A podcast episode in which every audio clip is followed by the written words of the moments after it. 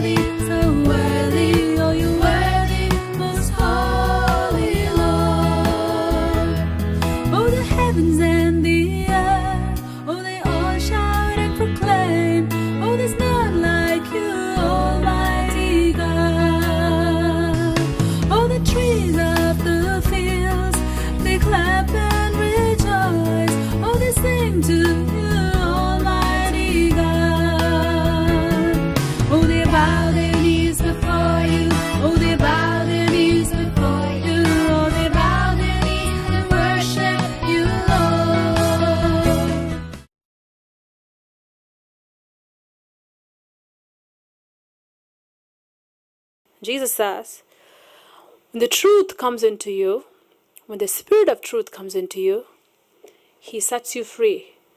It's like a bird that's tied. The feet of the bird is tied. The bird is not able to fly or to walk. Then a person comes, he unties it, and then the bird flies. That's how we are. Sin binds our feet. Sin binds our feet to itself. So we are not able to walk. We are not able to do anything. We're not able to do what we think many times is right, but we're not doing it. In our heart, we know what we're doing is wrong, but we want to present a better image about ourselves. We say, I'm going to make myself look good. That's the best I can do. But I know inside myself, my heart, I'm like a sepulcher. I'm like a grave. If you open a grave, you know how it looks. You can have like a beautiful marble tombstone on top. You can make a big, beautiful little church on top with a cross on top. But once you dig that out, what do you see underneath that? You see bones. Depends on how long the body has been decomposing inside. It could be completely gone for many years. But on the whole, you see deadness underneath. You see dead bones. You can see dead flesh. Depends, like I said, upon the time. But outside, it can look like a beautiful, beautiful tombstone. Somebody, if they don't know if it's a graveyard, they can even think that it's like a little church. That's how many people portray their lives. On the outside, they look beautiful. But on the inside, they know that tombstone. Do you think it knows underneath what's there? The person who put that tombstone will know what's underneath that. So, like that, in your heart and in my heart, we know who we are really. The real person who's inside, we know. And God knows. So, when we go to God, we tell the Lord, Lord, I want to, re- I want to read uh, verse 16 and 17 with you again. If you can please look at 16 and 17. Jesus says, Go and get your husband. Jesus told her. 17, she says, I don't have a husband. The woman replied. Jesus said, You're right. You don't have a husband. For you have had five husbands, and you aren't even married to the man you are living with now. You certainly speak the truth. So God says, You're really telling the truth. You really don't have a husband right now. And before that, this was your life. So now she says, Okay, my life has been exposed. Whatever was inside, external was removed. Underneath, whatever bones were there, it was brought out. Now the real me is outside in front of me. I have to face it. So she says, You must be a prophet. Verse 19, she says, Sir, the woman said, You must be a prophet. So tell me, why is it that you Jews insist that Jerusalem is the only place of worship, while we Sam- Samaritans claim it is here at Mount Gerizim, where our ancestors worshipped? Now you look at this. Look how well she's trying to now switch to another question. She answered when Jesus asked, and after Jesus said, You don't have your husband right now, you had five before. After he says that, you really spoke the truth. But he still gave her a command. Her, her goal was to get that living water, right? That was the purpose, that she wanted a water that she can have, that she will never feel thirsty anymore. So for that, Jesus gave her work to do. Now she says, Lord, I'm unable to do the work because I don't have what you are asking me from. And then she says, she talks about spiritual things now. She says, Lord, I think you're a prophet because you know what's happening with me. And so she says, Jewish people say, you know, they worship here. Samaritans say, we worship here. But Jesus looked at her. She said, okay, I will answer you even that. Now you're asking me something different. I'm not going to say, hey, you're diverting the question. You're changing the topic. How crooked can you be? You don't see Jesus talking like that to her. Jesus knew exactly how to get to her heart. He said, Believe me, I'm going to answer you your question. And I'm going to take that question right back to where we first began. That is the beauty of our Lord Jesus Christ. That's the compassion and love of Jesus Christ. And you know what? Jesus saw her heart even before she came to the well. He knew that this woman was going to come because he was God. He knew he was going to give her the word because he was God. He knew her heart. He knew that she is going to be a woman who's going to give her life over to the Lord. Jesus never makes stops for people who are going to waste his time. He's never going to say, I'm going to go randomly, you know, go to the seashore or go to the marketplace and talk to a few bunch of people about the living water or about how to make fish or buy fish. Jesus never does that. He's very intentional in his communication. When Jesus communicates with somebody, something will happen.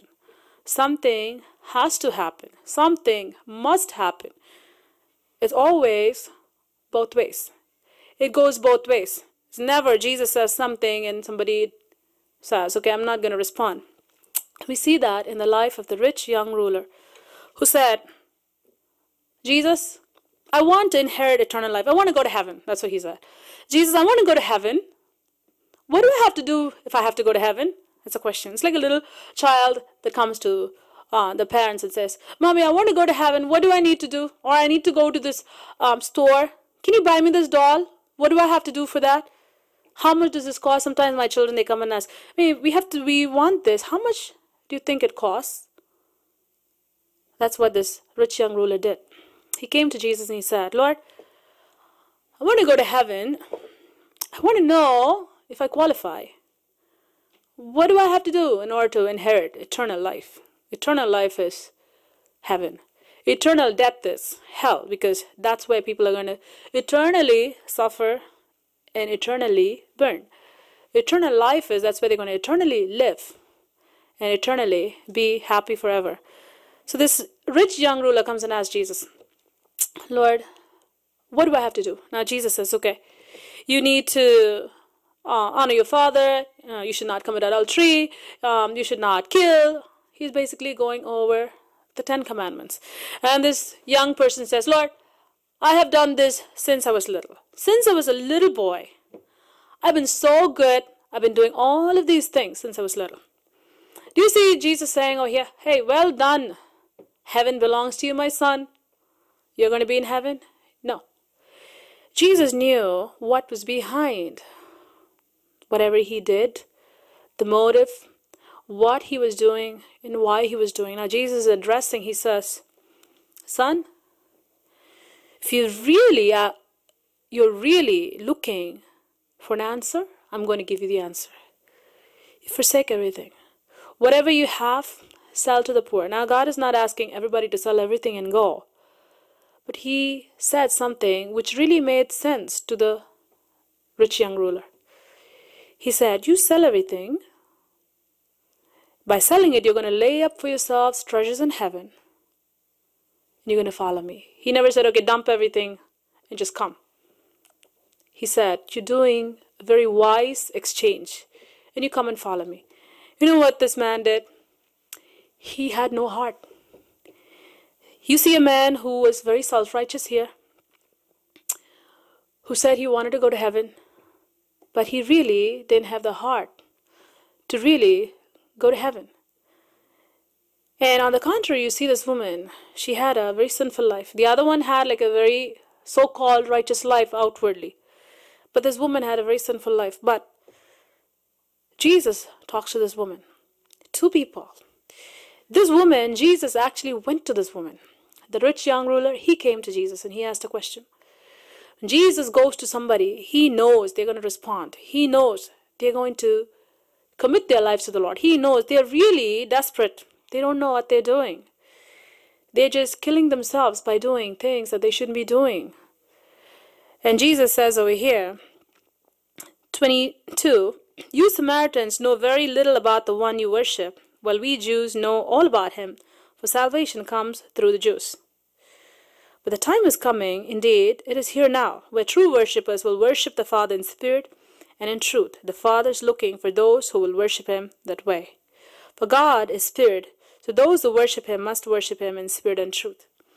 So Jesus says over here, I know, daughter, that you know very little. Your knowledge about God is very limited, because that's how much you were taught. But we Jews, we know a lot. You know very little. I'm going to give you a revelation of what worship is. Jesus is going to a Samaritan woman, giving a revelation of himself and giving a revelation of what real worship is. You see, when she was given the truth, what did she do with what she heard? What did she do with the truth that was presented to her? That's a question. When we are presented with the truth, what do we do with it? Do we act like how the rich young ruler did? Do we act that way and say, Lord, please, this is too hard. I don't think I can do it. I think I will lose my freedom, maybe. I'm doing fine. So, I'm going. The loser is not Jesus, the loser is us we will be the losers. We'll be thinking, okay, maybe later, maybe after 10 years, maybe after 20 years, maybe after 30 years, or maybe even after 5 years. We may think. The rich young ruler, he did not know how long, how many hours were given to him. He had no idea. He just went away sorrowful because he couldn't part with what he loved the most, which was money. But this woman over here, she had nothing to hold. She had a sinful life, but she had nothing, basically. She had nothing. And when Jesus came to her, he said, This is who God is. This is how we need to worship. 25, she says, she got a revelation now. She said, I know the Messiah is coming, the one who is called Christ. Now she's giving another question. He will explain to us everything. So because she got a little bit of explanation, a revelation of what worship is. But Jesus says the division, the partition that is there between Jews and Samaritan, he says that's going to be dissolved. You know what? People are going to worship God in spirit and in truth. That's what God wants. Not like this. That's what he's telling Samaritan woman. And this Samaritan woman over here, then she throws another question. She has thirst inside. She has something going on about God, but she had very little knowledge. Jesus comes to give that knowledge. That's what God is doing to us tonight. God says, I want to give you that knowledge that you need, for which I will hold you accountable. I want to give you the knowledge that you did not have before. You had a little bit of knowledge about me, but I'm going to give you what you need. The real knowledge that will really open your eyes to a whole different world, a revelation of what, of who God is, of what He can do for you. And that's what the Lord did for you. He said, I am the Messiah. And I don't think I have read this kind of a statement anywhere in the gospel. Even Jesus actually threw that question to his disciples and he said, Who do you think that I am? Who do you think I am? Who do you think I am? And Peter comes forward with an answer, which was the right answer. Jesus over here, he's very forthright. He's telling this woman, he's giving her the deeper truth something that he didn't even give most people. He says, I am the Messiah. I am the Messiah. And his disciples are coming and they are trying to worry. What is he doing here? We knew he was tired, but he's talking, talking to a woman. He never does that. They did not have the insight that Jesus had, the burden that Jesus had. They all went happily to get food, but Jesus did not eat. You know that? He says, verse 32, when they said, Rabbi, teacher, please eat. Eat something. We bought food for you. Please eat. He said, I have a kind of food you know nothing about.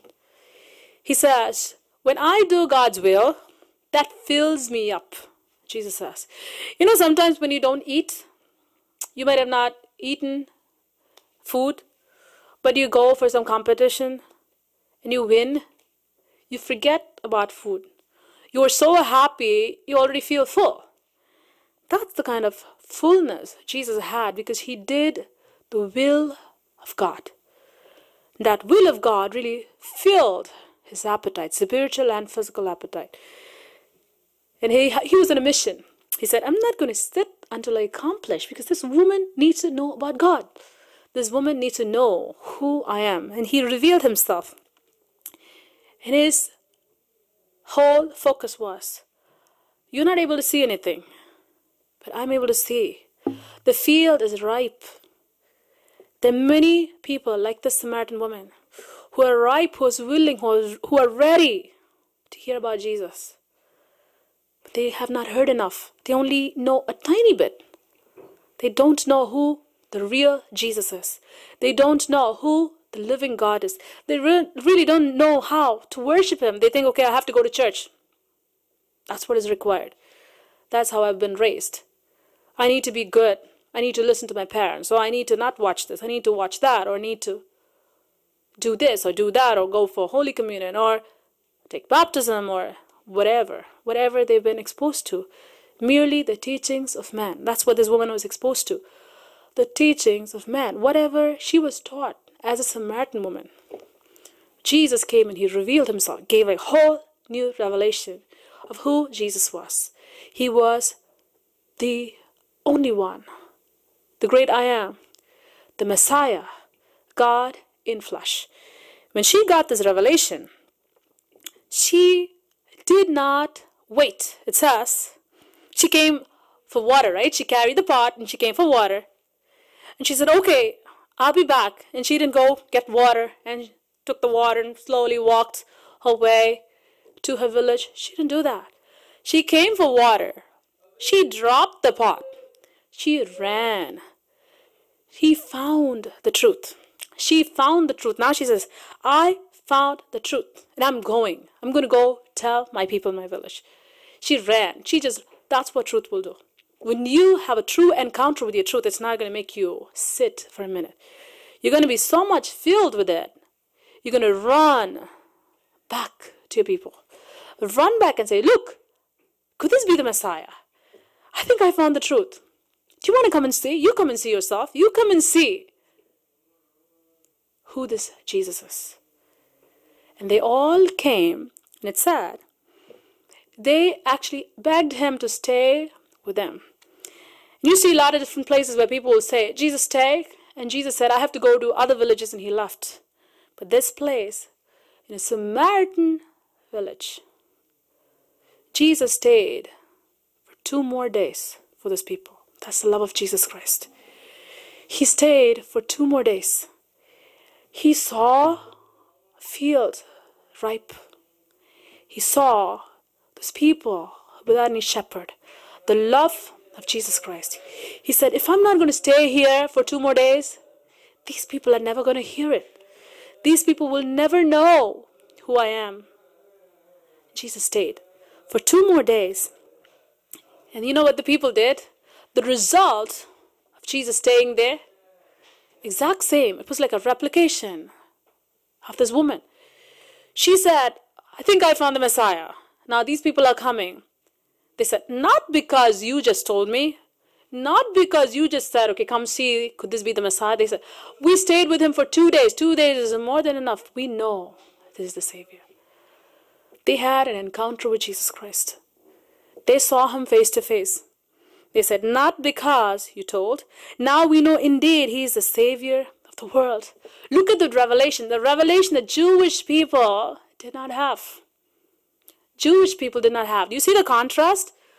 Jewish people who grew up in Jewish tradition, who had the prophecies foretold, who saw the miracles Jesus did. And you don't see Jesus staying over here performing like substantial miracles, like raising from the dead. You don't you don't really see any detailed description over here.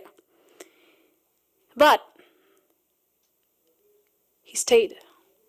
But God stayed there in human form. Look at the response from two different groups of people. These people got the revelation. They got it. They really got it. This, it was like somebody presented this. This one understood. This one refused to understand. They got it. They got what was presented to them. Jesus stayed for two days and they said, We know that He is the Savior of the world. That means He's the Messiah. We know, we believe He's the Messiah. We don't have to see anymore. We don't have to um, see any more miracles. We don't have to really listen to any more conversation. There was a dramatic change in their lives. God wants to do that in our lives tonight. The Lord says, What do you do with what you heard? Do you fall into the Jewish group? Do you fall into the Samaritan group? We can either be born and brought up in a Christian religion, little bit of truth, like the Samaritan woman got, or we could be born and brought up in a pastor's house, in a in a evangelist's house, like the Jewish people. Yet they rejected the Messiah. So it doesn't make any difference. The only thing that matters to Jesus Christ is how is your heart? Are you sincere before the Lord? Are you really able to see what is presented before you. Jesus Christ is being presented before you tonight. Just like he was presented to the people in the village, just like he was presented to the Samaritan woman. God as a Savior. The Lord who will take away the sins of the world, and He took away the sins of the whole world. Is He your Savior? He became that woman's Savior. He became the Savior of that village is He your Savior tonight? What He has accomplished on the cross of Calvary, is it staying on the cross of Calvary or am I making use of it? I can have a $100,000 deposited in my bank by a king or by my father or by somebody who can give it. If I don't withdraw it, what is going to happen? What good is it going to do? It's just going to stay there, right? I can say, okay, I know about the $100,000. I know about it. I know about it. I know about it. I can keep looking at it. I can even talk about it. I can tell how many zeros it has.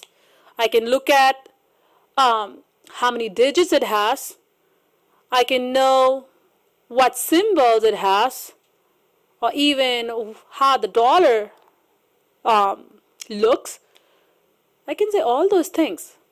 I can even talk about how to withdraw, where the bank is, how I can withdraw. I can write a beautiful short explanation, a book about it.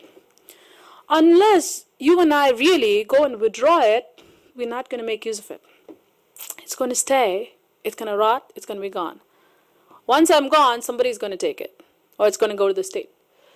But if we make use of it, then with that $100,000, we make wise investment. I'm going to think, okay, Maybe I'll buy a house, maybe not. Maybe I'll put it towards college tuition, maybe not. Maybe I'll close my debt. It's up to me how I can use it. The same way, the blood of Jesus is available for us. He made that payment on that cross, and it's there, right there, on the cross of Calvary. Are we making use of it? Am I saying, Lord, I'm going to appropriate for my salvation? I'm going to appropriate for my healing. Lord, I'm going to appropriate for my education. I'm going to appropriate for my health. Whatever you need, the cross of Calvary has everything. It has everything to provide for us for this life and in the life to come. Now, the cross is not for, okay, I'm going to be here. Once I'm done, I'll go to heaven. That's what salvation is for. No.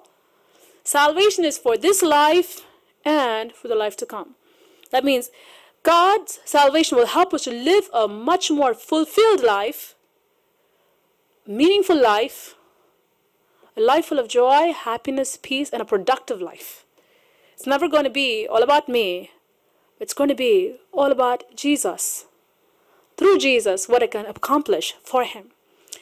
Like we saw in worship, His life flows through us. Jesus says over here in John chapter 4 out of His belly, rivers of living water. A spring, it's going to just spring forth. Where is that spring going to come? It's not going to automatically bubble. God puts that spring inside each person. The day we say, Jesus, I want you, come into my life. Lord, I want to follow you. He deposits that spring into us. From that spring, it bubbles.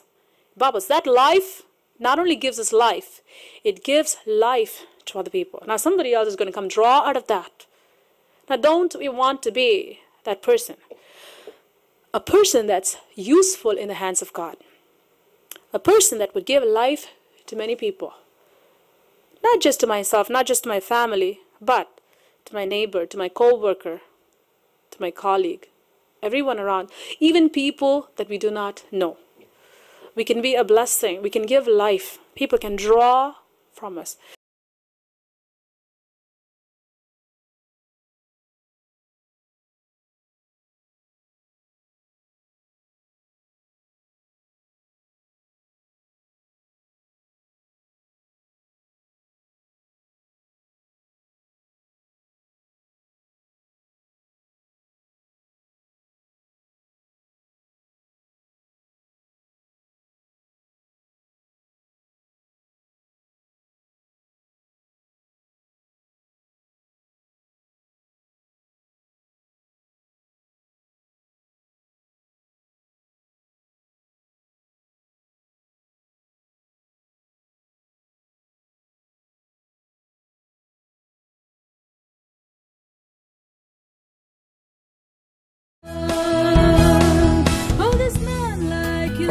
Please contact us at prayer at elbethelinternationalministries.org.